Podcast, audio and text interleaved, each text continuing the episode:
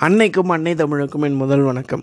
நான் உங்கள் பிரேமானந்த் பாண்டியன் பேசுகிறேன் காமராஜ் நெஞ்சில் நிற்கும் நிகழ்ச்சிகள் அப்படின்ற புத்தகத்தில் கடைசி பத்து அத்தியாயத்தை திறனாய்வு பண்ணுறதுக்கு எனக்கு வாய்ப்பு கிடச்சிருக்கு. காமராஜரை பற்றி இத்தனை நாள் நான் என்ன நினச்சிட்டு இருந்தேன் அப்படின்னா இத்தனை நாள் என்ன நினச்சிட்டு இருந்தேன் அப்படின்னா அவர் மிகப்பெரிய பாலிட்டிஷியன் மிகப்பெரிய திறமைசாலி படிக்காத மேதை கரும வீரர் அவர் மிகப்பெரிய ஆளுமை திறன் உள்ளவர் அப்படிலாம் நினச்சிட்டு இருந்தேன். ஆனால் எல்லாத்தையும் தாண்டி அதை விட மிகப்பெரிய ஒரு விஷயம் நான் வந்து இந்த பத்து அத்தியாயம் அத்தியாயத்தை படிக்கும்போது கற்றுக்கிட்ட விஷயம் என்ன உணர்ந்த விஷயம் என்ன அப்படின்னு கேட்டிங்கன்னா காமராஜர் மிக நல்ல மனிதர். அவருக்கு இருக்கக்கூடிய அந்த மனசில் இருக்கக்கூடிய அன்பை மற்றவங்களுக்கு எப்படி செலுத்தணும் எப்படி அவங்கள அரவணைக்கணும் அன்பால் அரவணைக்கணும் அப்படின்ற விஷயத்த வந்து காமராஜரை பற்றி படிக்கும்போது தான் நான் புரிஞ்சுக்கிட்டேன். அவருடைய வாழ்க்கையில் நூற்றுக்கணக்கான சம்பவங்கள் சொல்கிறாங்க எனக்கு பிடித்த ரெண்டு சம்பவத்தை இங்கே பதிவு செய்யணும்னு ஆசைப்பட்டேன். முதல் சம்பவம் என்ன அப்படின்னு கேட்டிங்கன்னா காமராஜர் வீட்டுக்கு வந்து சாத்தூர் ஜெயராம ரெட்டியார் அப்படின்ற ஒரு நெருங்கிய நண்பர் ஈவினிங் டைமில் வந்திருக்கிறார்.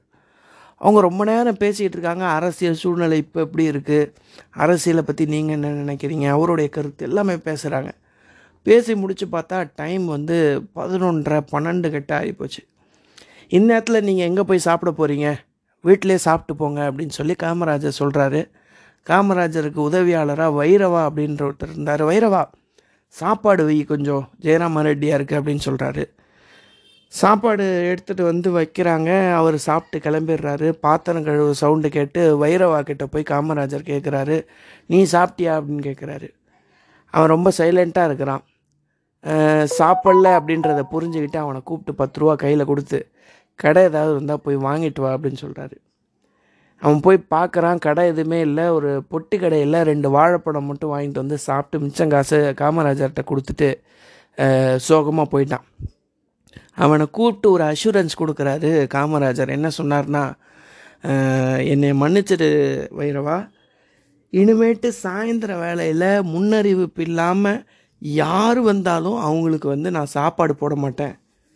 இந்த மாதிரி நீ எத்தனை நாள் கஷ்டப்பட்டிருக்கேன்னு எனக்கு தெரியாது. இனிமேட்டு உனக்கு அது கஷ்டம் வராத மாதிரி நான் பார்த்துக்கிறேன் அப்படின்னு சொல்லி ஒரு அஷூரன்ஸ் சொல்கிறாரு இன்றைக்கி இருக்கிற எத்தனையோ தலைவர்களில் இந்த மாதிரி யார் பண்ணுவாங்க அப்படின்றது ஒரு பில்லியன் டாலர் கொஷின் அப்படின்னு தான் நம்ம சொல்லலாம். மற்றவங்க ஒரு சர்வெண்ட்டாக இருந்தால் கூட நமக்கு உதவியாளராக இருக்கவங்க கூட அவங்களுடைய மனசு எப்படிப்பட்ட மனசு? எல்லாருக்குமே ஒரே மனசு தான் அப்படின்னு புரிஞ்சக்கூடிய அந்த மனப்பக்குவம் இருக்குது பாருங்கள் அதை தான் எல்லாத்த திறமையும் தாண்டி பெரிய விஷயமாக நான் அதை பார்த்தேன்.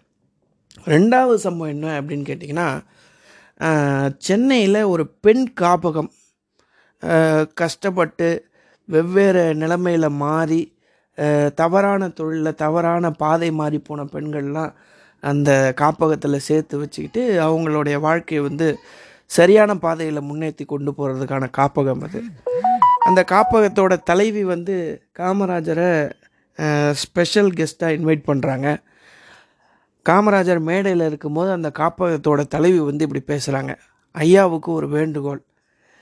சென்னையில் மட்டும்தான் ஐயா இந்த மாதிரி காப்பகம் இருக்குது நீங்கள் தமிழ்நாட்டில் உள்ள எல்லா இடத்துலையுமே ஒவ்வொரு ஊர்லேயும் இந்த மாதிரி காப்பகம் அமைச்சு அந்த ஊரில் இருக்கக்கூடிய பெண்களை அவங்களுடைய வாழ்க்கையை வந்து நம்ம காப்பாற்றணும் அப்படின்னு சொல்லி வேண்டுகோள் வைக்கிறாங்க. கிட்டத்தட்ட முந்நூறு பெண்கள் இருக்கிறாங்க. அத்தனை பேரும் பயங்கரமாக கைத்தட்டுறாங்க காமராஜர் அடுத்து மேடைக்கு வராரு. அவர் என்ன பேச போகிறாருன்னு அத்தனை பேரும் வேடிக்கை பார்த்துட்ருக்காங்க காமராஜர் மே- மேலே ஏறினதுக்கப்புறம் ஒரு விஷயம் சொன்னார். இந்த காப்பகத்தில் உள்ள பெண்களை பார்க்கும்போது தெரிஞ்சு தவறு செஞ்ச மாதிரி யாரையுமே எனக்கு தெரியல. வறுமை காரணமாக எல்லாருமே வழி மாறி திசை மாறி போயிட்ட மாதிரி தான் நான் தோணுது.